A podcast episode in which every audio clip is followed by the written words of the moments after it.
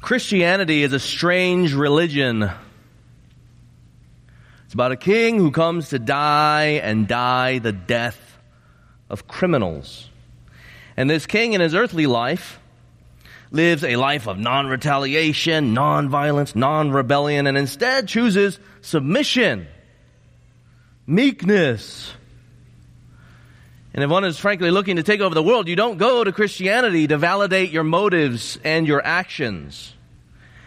Adolf Hitler realized this, reflecting on German, the Germans' uh, inherited Christianity. This is what he says.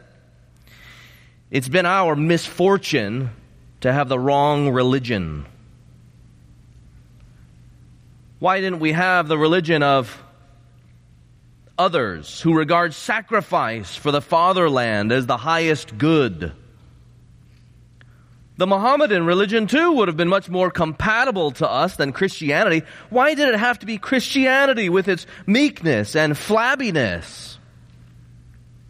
Hitler was right in a certain respect. If Christians truly follow their Jesus, then of course they're going to be about what Christ is about. That is meekness and love and mercy, grace, non-rebellion. But of course Hitler, while he was wrong on so many things, he certainly was wrong on this. He was wrong to associate Christianity and Christian meekness with any idea of flabbiness. Christian meekness, let's be clear, according to the Bible, does not flow out of any weakness. In actuality, it flows out of absolute strength and boldness. The strength and boldness found in Jesus. This is the definition of Christian meekness, Christ-like strength under the control of Christ-like love. If you're taking notes, which of course I encourage you to do, here's the main idea, the big idea for today is just as Christ walked in meekness in the face of suffering, so Christians can do the same in Him. Just as Christ walked in meekness in unjust suffering, so Christians, we Christians here today, can do the same in suffering. I invite you to join with me. in fact, the expectation is, isn't it, that you would bring your Bibles. So turn with me to 1 Peter chapter 2, and we are in verses 18 to 25. 1 Peter chapter 2, verses 18 to 25. As you flip there, I'll give you a bit of background. Of course, we are continuing the book of 1 Peter, is written by the Apostle Peter, written to Christians in modern day Turkey who were suffering for Jesus. And as Peter writes into that situation in the early 60s AD, he is anchoring their hopes and all of their lives in Christ and his salvation for those who have trusted upon him. And Peter, after Peter nurses their faith in Jesus and who Christ is and all that they have in Jesus, he then turns to address their conduct in the faith. Look there, 212, as he begins to address their conduct, you see the Christian mission in the face of suffering, we, which we looked at last time. He says there, keep your conduct among the Gentiles. There, he's not picking on non-Jews. This is talking about everybody who is not uh, a Jew. They are spiritual Gentiles. They're spiritual Gentiles. Uh, keep your conduct among the Gentiles honorable so that when they speak against you as evildoers, they may see your good deeds and glorify God on the day of visitation. Of course, this church had Jew and Gentile that were brought together in the gospel of Jesus, and he is wanting them to walk before the Gentile world, that is the spiritual Gentile world, the non-believers, so that people would be saved, even in the face of suffering as we see. The fuel for godliness, our godliness, their godliness, was the salvation of the lost in chapter 3 verse 1, if you want to glance over there, he calls certain Christians to win over others by their godliness. We look at that next time. You see how powerful godliness is? That is your godliness, your holiness, your perseverance in the faith.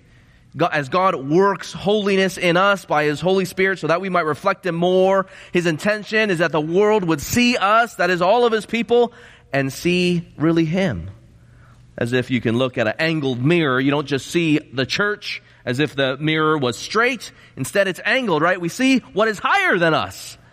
And so we reflect God to the world, and the world sees God as it sees the church in action.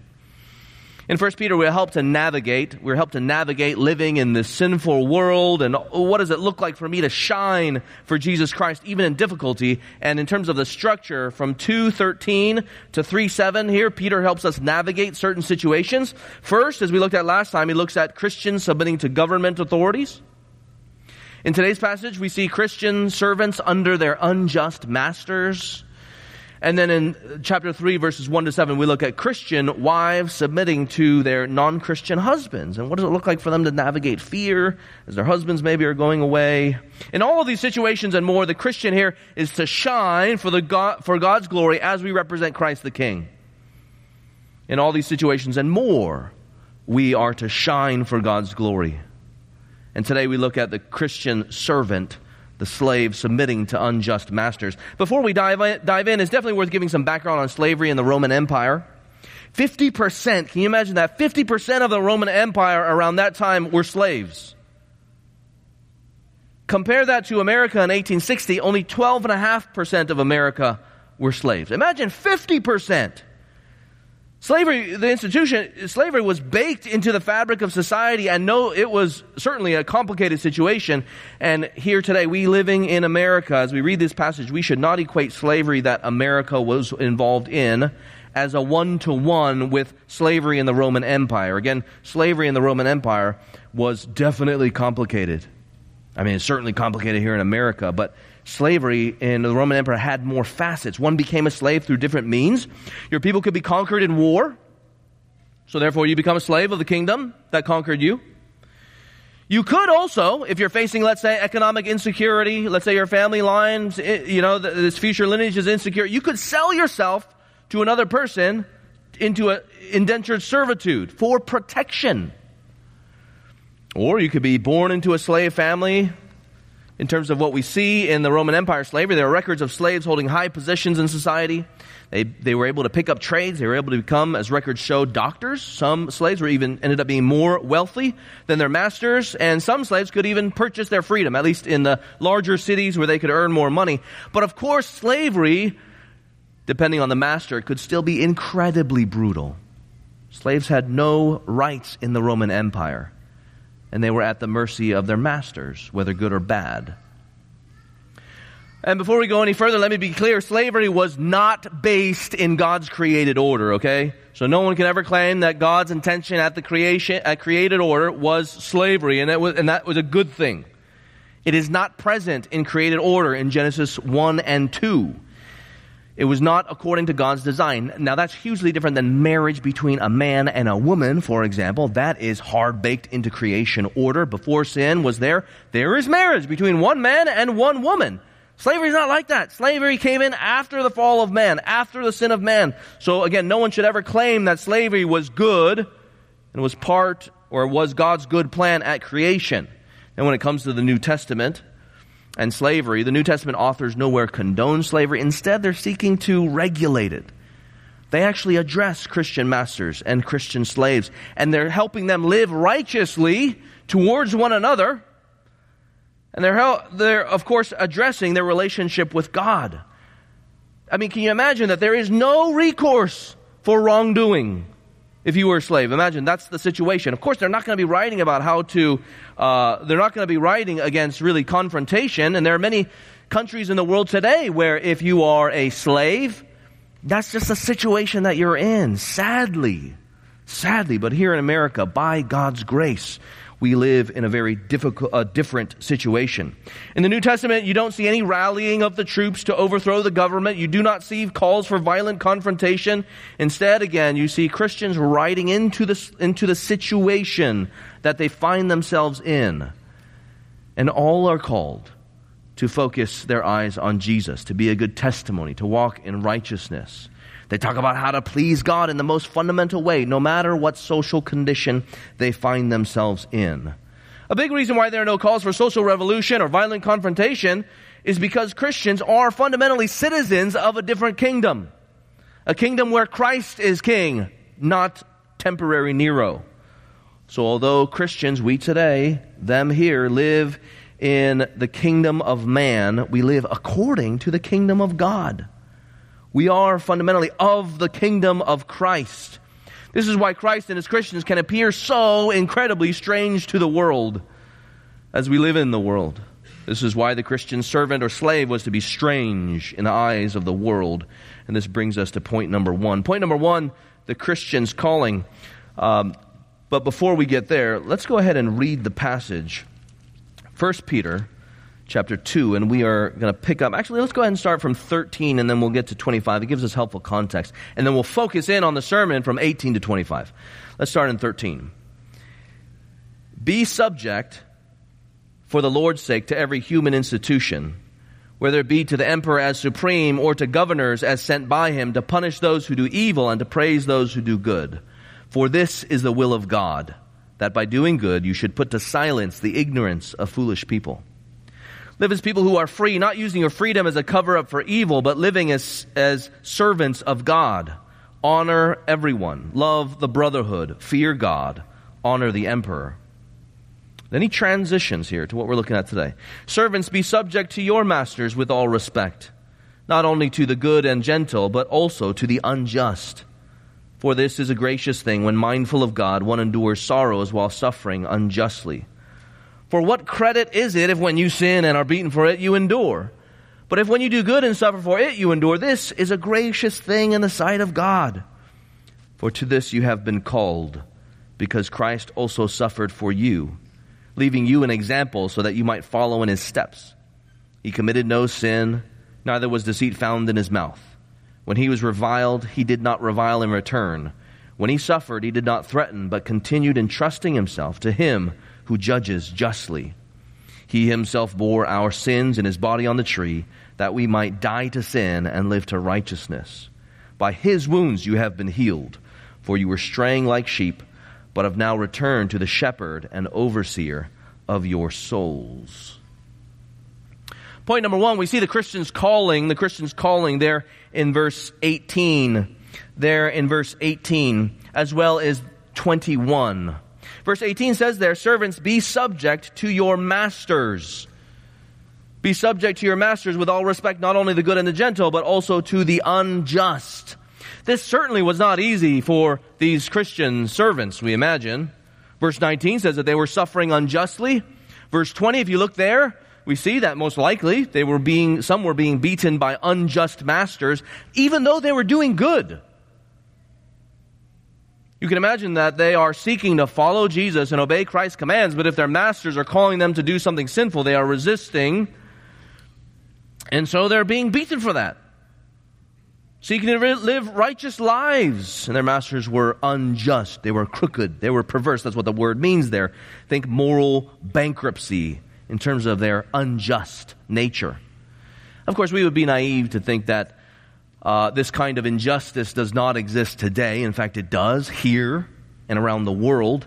In fact, in the last 10 years, there was a notable case in the news. You can go ahead and Google it later on, where a woman in Irvine, so happened to be a princess in a royal family in the world, was allegedly or accused of holding four maids against their will, one from Kenya, three from the Philippines. This is in Irvine. And that's on an individual level. Of course, this stuff of injustice and slavery happens all around the world and also in a government sponsored way. When we were overseas, we were around this kind of stuff. There, there are documentaries about it. But as we go through this passage and study it for ourselves, we can, certainly, we definitely want to think about slaves under unjust masters, that context, but we can expand the context for us today as application. Think about being an employee under an unjust or a mean employer. That's going to help us apply the passage today. Um, now, again, this situation can't be applied one to one to today. It doesn't apply exactly to our situation. And thank the Lord. By God's common grace, America, chattel slavery is illegal. Beating your employees is illegal. And so, America, again, by God's common grace, there is recourse for us to pursue. There's avenues for us to pursue if we find ourselves in these situations. So, let me just encourage you. If you find yourself in a situation where you are experiencing physical abuse by somebody else, whether in the workplace or in the home, if you are experiencing physical threats and emotional abuse, please come talk to the pastors. Please come talk to us as pastors and seek help. We are here to help, to counsel, and to intervene even. So let me be clear at the start of this sermon that we want you to do this. This is good. By God's grace, He has given us these avenues that we can pursue if we find ourselves in these situations. But again, think about this situation and even our own. This must have been difficult to hear. Be subject to your masters, even to the unjust. Imagine the situation where one, the ones in authority, because they are ungodly and evil and wicked, they wield such authority seeking to crush those under their authority. That is, let's be clear, particularly evil. Any position of authority is to be used for the cultivation and care of man and for the glory of God. But when that authority wields such authority for ungodliness, for the destruction of man, and the glorification of himself, it is particularly evil and wicked. There is a hijacking of God's plan, abusing God's created people, all the while acting. People act as gods unto themselves.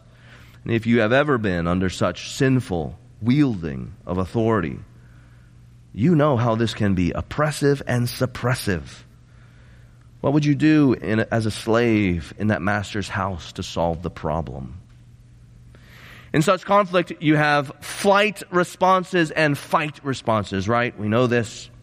The flight responses, in terms of these, you might cower in fear and desperately seek in the moment to please your boss. You just hope the problem goes away. And how can I do this? I just appease, no matter what they ask.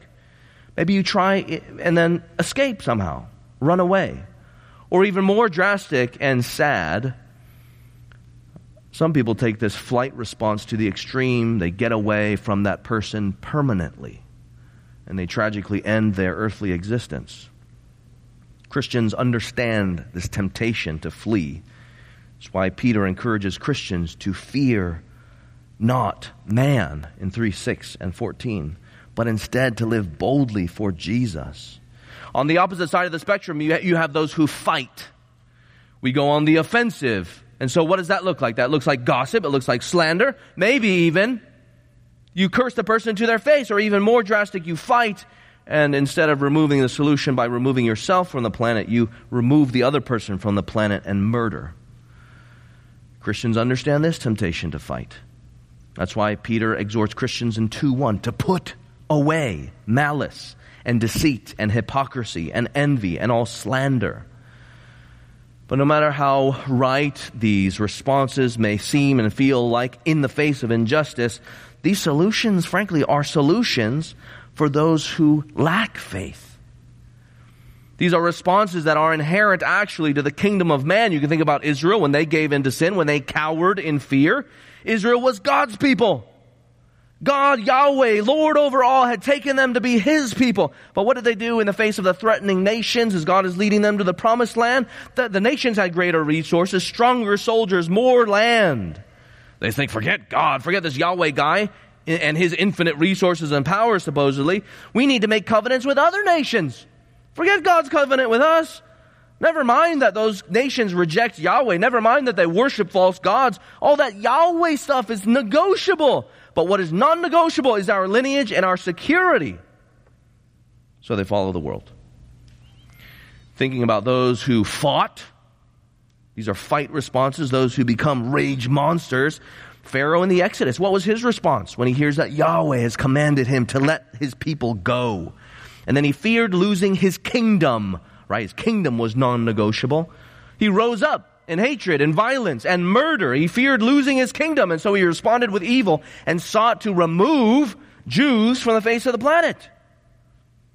Christians, we have to know that when we are tempted to flee or to fight, which we all are, we actually have a lot more in common with these unjust masters than we think.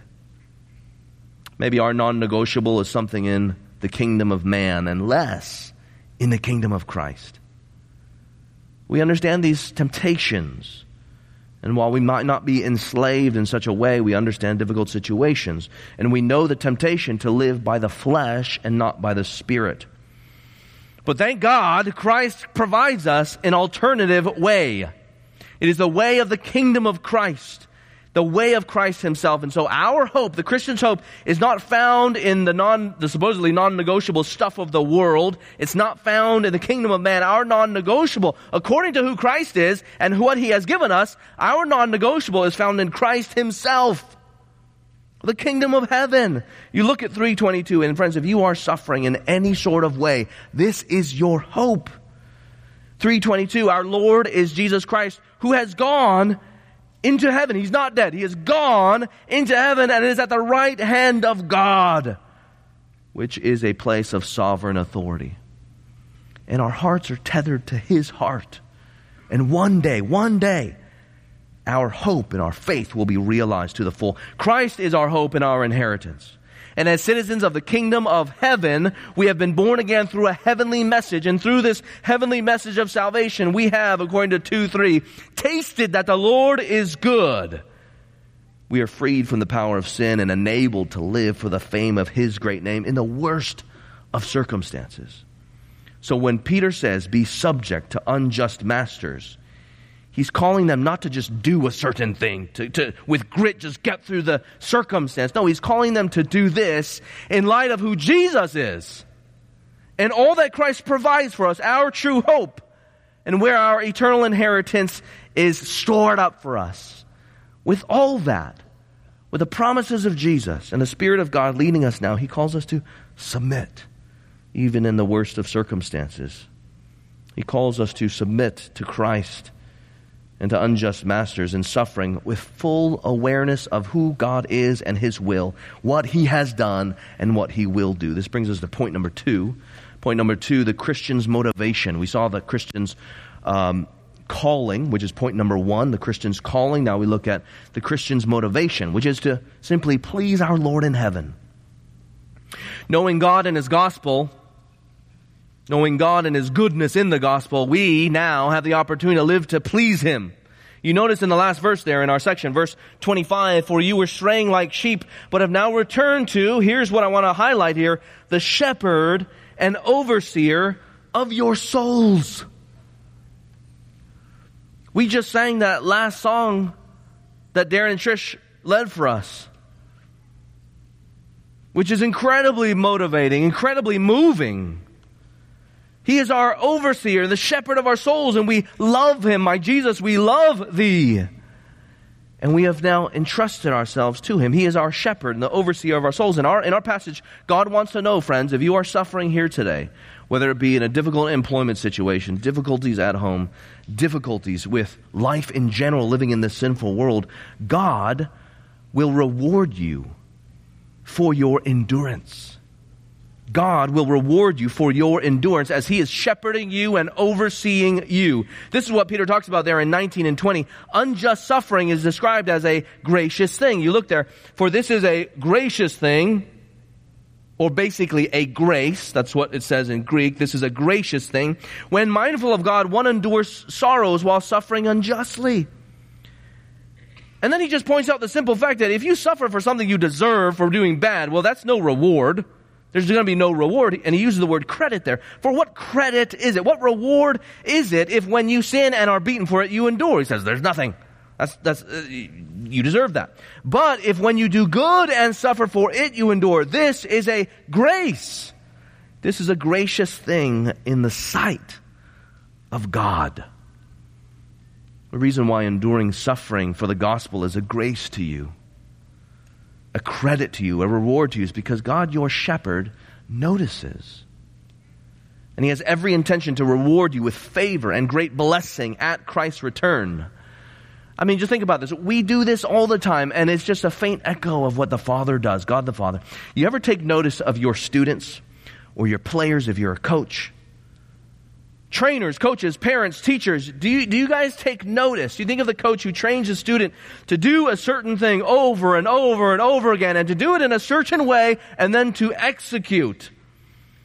And the coach, you know, you have the player do this repeatedly. You spend hours and hours and hours doing the same thing. And then in the game, finally, they get it done. You see execution. And you guys know that feeling? You think they did it. You might be watching from afar You take notice and you think, yes, at the right time, celebration comes, reward comes, and praise comes. You celebrate their mindset. You celebrate their discipline. You celebrate their practice, their faithfulness, and their execution.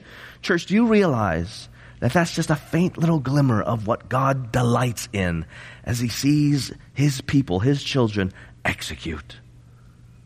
Faithfulness, endurance, steadfastness in the face of persecution for the gospel. Christian, are you enduring now? Know that He waits for you at that finish line to reward you.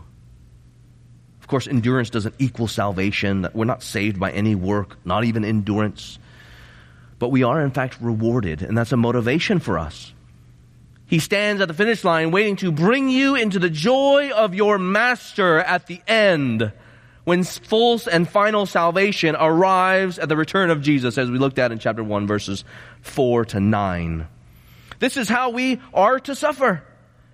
For this is a gracious thing when mindful of God. Mindful of our Father as He watches us and cares for us and notes all of the different sufferings and the injustice that goes against us and our endurance, nevertheless, for the sake of the gospel, so that people might be saved. How awesome is it to be mindful of our God, mindful of our sovereign and loving God, our God who is just and righteous and who rules over all. Does being mindful of your God bring confidence to you in your suffering? Thank God, God is not as powerful as a worm, because who would care, frankly? But God is God the sovereign and loving King and Creator, God over us who has delivered Israel out of Egypt, parted the seas, sent Christ Himself to die on the cross, and God raised Him from the dead, and so He has power over everything. And He upholds the universe with the power of His Word. His hand is strong, and He is faithful to save. He's also obviously God with us in Jesus. He will one day deliver us and carry out judgment against those who oppose him, as chapter 4 mentions. I wonder if you gain confidence being mindful of your God. You know, if Rocky was with me down a dark alley, I'd have some confidence. Rocky probably bulldoze everybody. And then if I got Mako right there too, do some judo moves. I got Rocky and I got, I got Mako. That's confidence. That's nothing. There's an infinite chasm between those two buff guys and God, our Heavenly Father, who has delivered us from the dead. Delivered Christ from the dead and us with Him and who watches everything. Taking notice. And one day, He will return to gather His people to Himself. This is why I want everybody here to sign up for the Behold Our God conference. It'll help us all be mindful of who this God is, conscious of who this God is. Uh, Eric Thomas, Dr. Eric Thomas, who teaches at Bible, he's probably one of the top, I don't know, five, five guys who has taught me about the character of God. And you guys remember what I've said previously in this, this series. As strong as God is, so goes your faith. So we ought better, right? We ought better study who this God is because the more we study about who this God is, the more confidence we can have in the worst of situations. That's super exciting. So I hope that you guys are all eager to sign up and attend that conference. And uh, Eric is a gifted speaker by the grace of God, and he has used that to steward, um, and he has, he has stewarded his abilities to the glory of God as his teaching has affected so many. Just as God made good on raising Jesus from the dead, so he will make good on his promises to exalt all who are in Jesus Christ. When you realize that God is our God, we are actually freed up to please Him, living out our days, even in bad situations that involve suffering. I think this is communicated there in verse 18. It is the fear of God that enables us to endure and to be subject. You look at verse 18. Servants, be subject with all respect. It literally reads, with all fear. But ultimately, what I think is going on there because Peter never encourages us to fear man in his letter, In fact, he encourages us to not do that. He calls us to not do that. Here, what I think is going on is we are able to uh, submit and subject our, ourselves to our human masters with all fear towards our heavenly God because we are mindful of Him and He is worthy of all praise and honor and He calls us to a certain something. And it's to that certain something that we can respond, here subject ourselves while fearing God. If you look there at the verse immediately before, look at 217. Who is it that we are to fear? Honor everyone, love the brotherhood, fear God, honor the emperor. And then he just continues on addressing this idea of how we are to be mindful of God. Thank God we can entrust ourselves to Him even as He calls us to walk the path of Christ. This brings us to point number three, the Christian's example. Point number one was the Christian's responsibility. Point number two was the Christ, or sorry, the Christian's calling. That was point number two. Sorry, point number one was the Christian's calling. Point number two is the Christian's motivation. Point number three is the Christian's example. The Christian's example, which is Jesus. As difficult as enduring suffering is, it's helpful to remember that Christ does not just call us to walk in some general path. He calls us to walk His path after Him. You look at verse 21, to this you were called, because Christ also suffered for you, leaving you an example so that you might follow in His steps. Our calling is to follow Christ in His path of suffering as he is our example. This word here refers to, you know, imagine uh, when we all learn to, to write our alphabet, we are tracing other people's writings. That's, that's literally what example is. It's tracing. It's going over what one has already gone over. Christ has given us his example as he walked the path of suffering as he suffered for us on our behalf. So we Christians are called now to suffer for him. And the only way we're ever going to gain strength, of course, to fulfill this calling is by clinging to him who has already walked the path. With Christ as our example, there's different implications that come from this. So many of them, we're going to focus on three. The first implication here is with Christ having gone before, we can have confidence. We can have confidence now in all of the difficulty of life when we face suffering. In all of it, thank God that we can have confidence because we have Christ who leads us. Our family loves going to the beach, or at least uh, most of us. Um, some people are mountain people, some people are beach people. Uh, many in our family like the beach. We love the beach. And sometime in the last couple years, you know, we went to explore a beach in Laguna called the 10,000 Step Beach. And the reason why we went there is not just because it is beautiful in general, but because if you follow a path along the rocks, through a tunnel, along something of a small cliff, you arrive at this unique, secluded beach. It's amazing, small, maybe from here to the end of the wall, surrounded by something of small cliffs on these craggy rocks. And while we were there, we saw dolphins from afar. We even saw a baby whale somewhat close to where we were. But to get there was painful. Many of us chose to walk barefoot, walking on these, you know, beach rocks with uh, small little sharp edges and dried up crustified shells poking into our feet. And when we were on those rocks, what do I tell my children? What do you tell your children or those who are going to come after you? You tell them, walk where I walk, right? Follow my path to get to the amazing glories at the end is no doubt difficult. But isn't it made so much easier when we walk in the footsteps of another? As He, that is Jesus, helps us along the way. He leads the way, in fact. He shows us how to step as He Himself steps.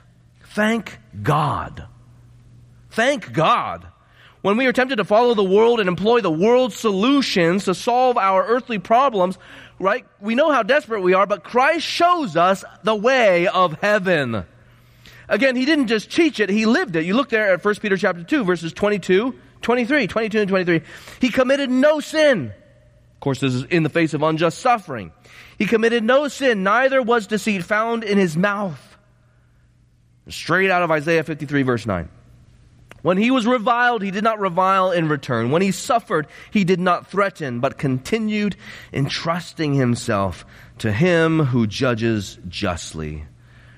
Referring to Isaiah 53, verse 7. This is straight out of the book of Isaiah that, that uh, Rich read for us a little earlier, where God tells us that the suffering servant, our suffering servant, the righteous one, the sinless Messiah, would suffer for his people in injustice and though he suffered, still he lived righteously. He committed no sin, even though he was sinned against, right? Though people tried to set him up, as Rocky's been teaching us through the book of Mark, though people tried to catch him with his own law, he did not deceive. Instead, he continued speaking truth. Though people spoke ill of him, he did not speak ill of them.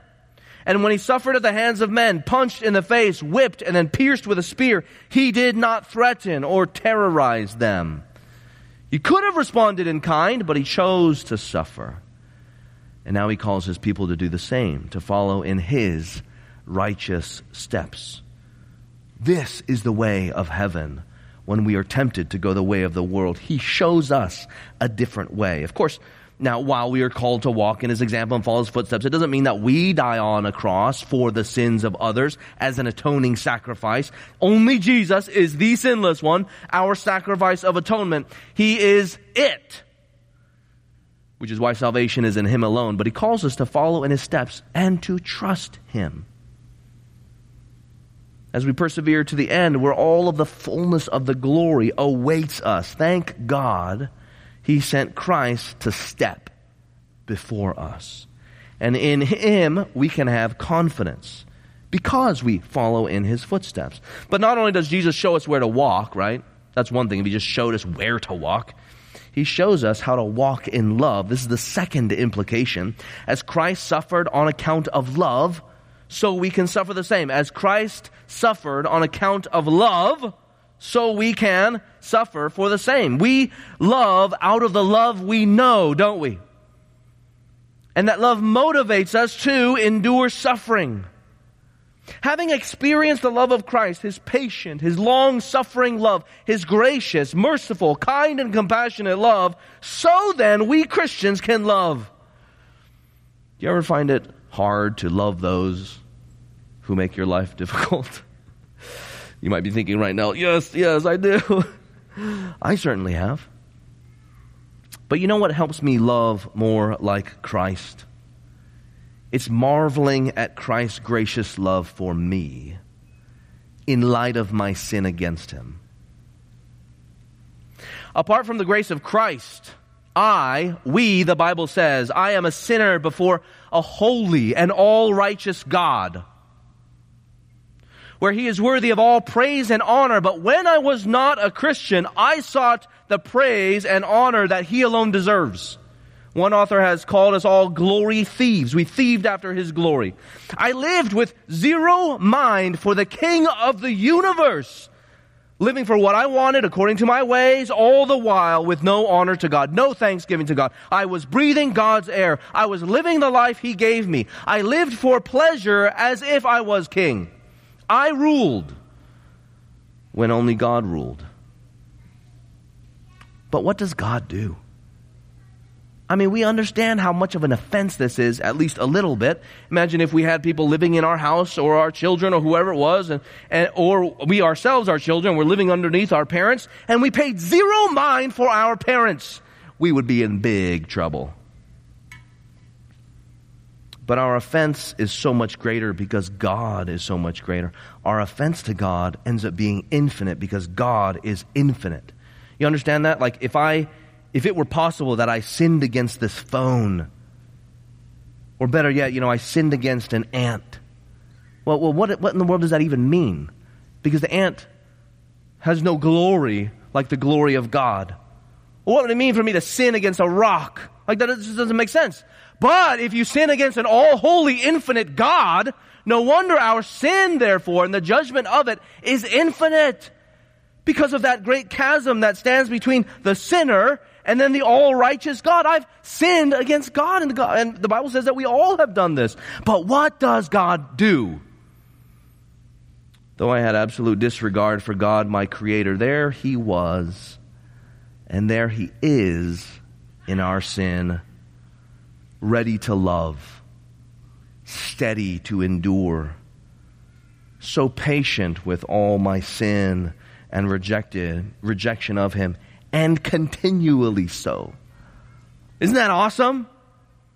It's no surprise though, because he is the all loving and perfect Father. God himself knew all of my sins, past, present, and future, and still Christ died for me. We ought to say he knew them and that's why he died for me as he bared my burden on the cross.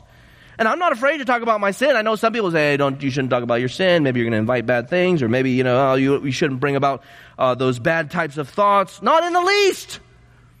In fact, to truly appreciate God's love for me, I ought to have a proper understanding and remorse for my sin, because it is then when I realize just how deep the grace of God really goes. I see more. As I see more of my sin, I see yet more grace, yet more love. And I am all the more confident because of his love. And in his love, Christ suffers. You see that he suffers for his people. Look there at verse 24. He himself bore our sins in his body on the tree that we might die to sin and live to righteousness. By his wounds you have been healed. Right? Where rebels should have died, that's the, that's the result and the curse of sin, the judgment of sin that we rightly deserved. It's death, death in eternal hell. But what happens here? God sends his eternal son Jesus, takes on flesh and dies the death that we deserve. Christ dies willingly. Hebrews says Christ dies joyfully to become our substitute. That's the substitutionary language there. He bore our sins. Isaiah 53 says he was pierced for our transgressions. He was pierced for our iniquities. Friends, this is the gospel. That though we are unrighteous, God sends the righteous one to die in our stead, bearing the wrath that we rightly deserve so that we would know freedom from sin, forgiveness of God, reconciliation with God, Salvation is also described as adoption into his family where we know God as Father. We know eternal salvation. We know confidence. We know security. We know living for the gospel's sake. We are declared righteous before the sight of our all holy God, even though we were unrighteous. That is justification. All that in Jesus. All because of God's great love for you, Christian. And so it is when we see God's provision for us in Jesus, as one has said, it is then that we see the measure of God's measureless love.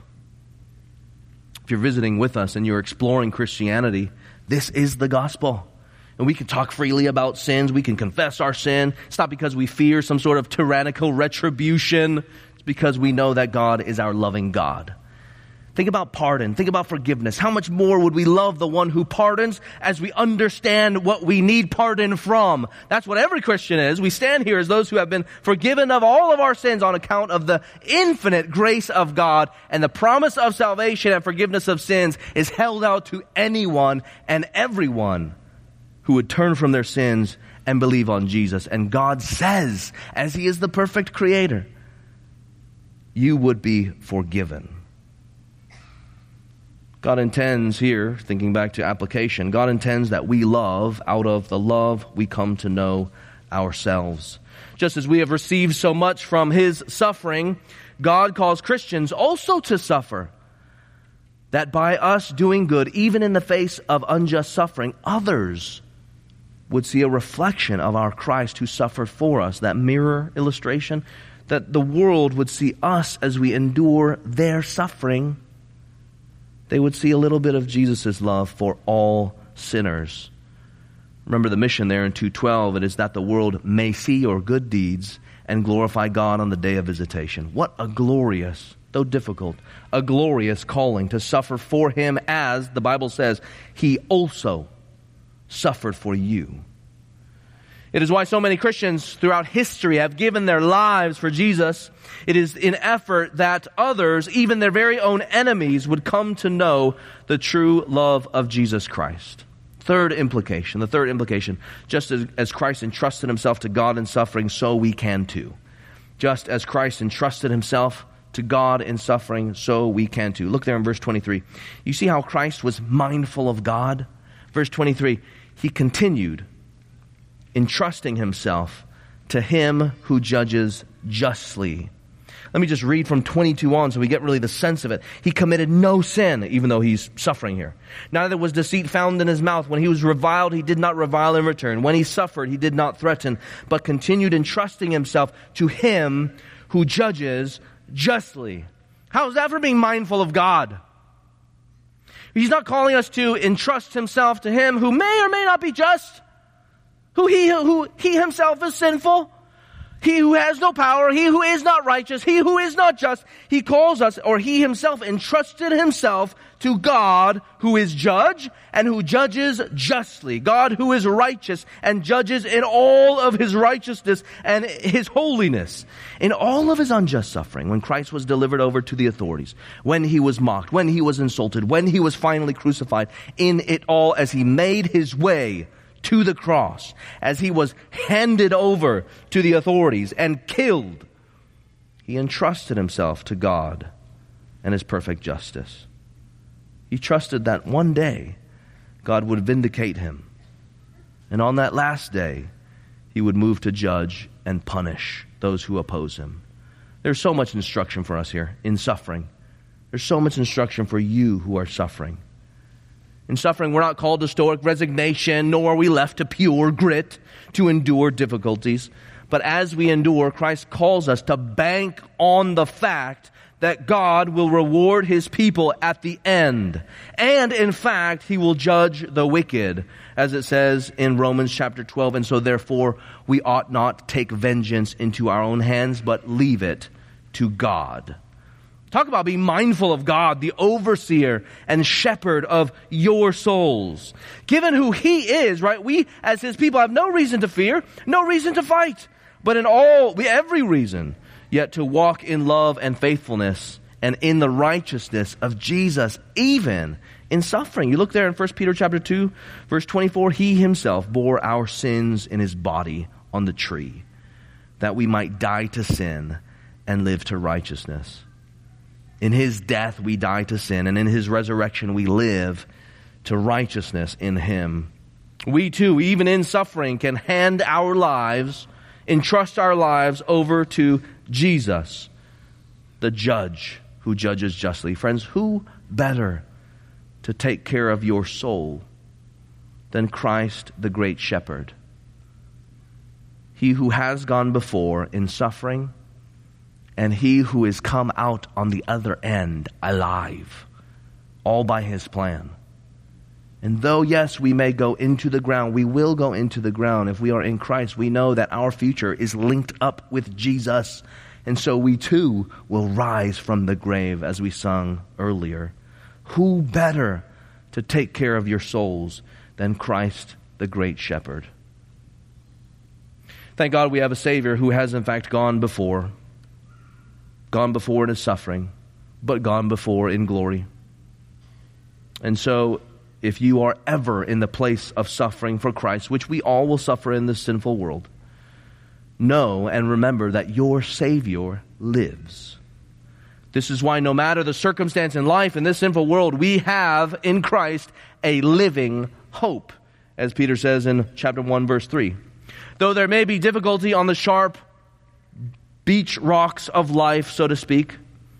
Thank God we have Christ's footsteps to follow, His meekness and His strength to see us through, and His love to compel us to shine in the world so that some, by His grace, might come to confess Christ for themselves. Let's pray together.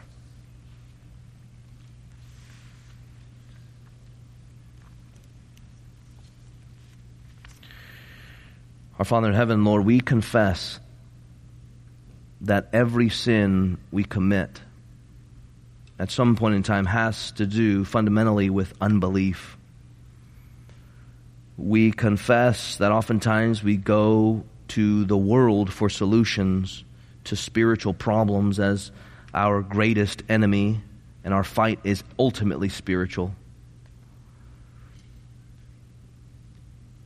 But Lord, we thank you that you, Jesus, show us a different way. Though our hearts were captured in darkness, you, Lord Jesus, turned up.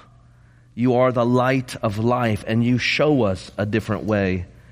That is the way to be forgiven and the way to walk in righteousness so that others would know forgiveness. Father, we pray that you, by your Spirit, would empower us to walk more faithfully.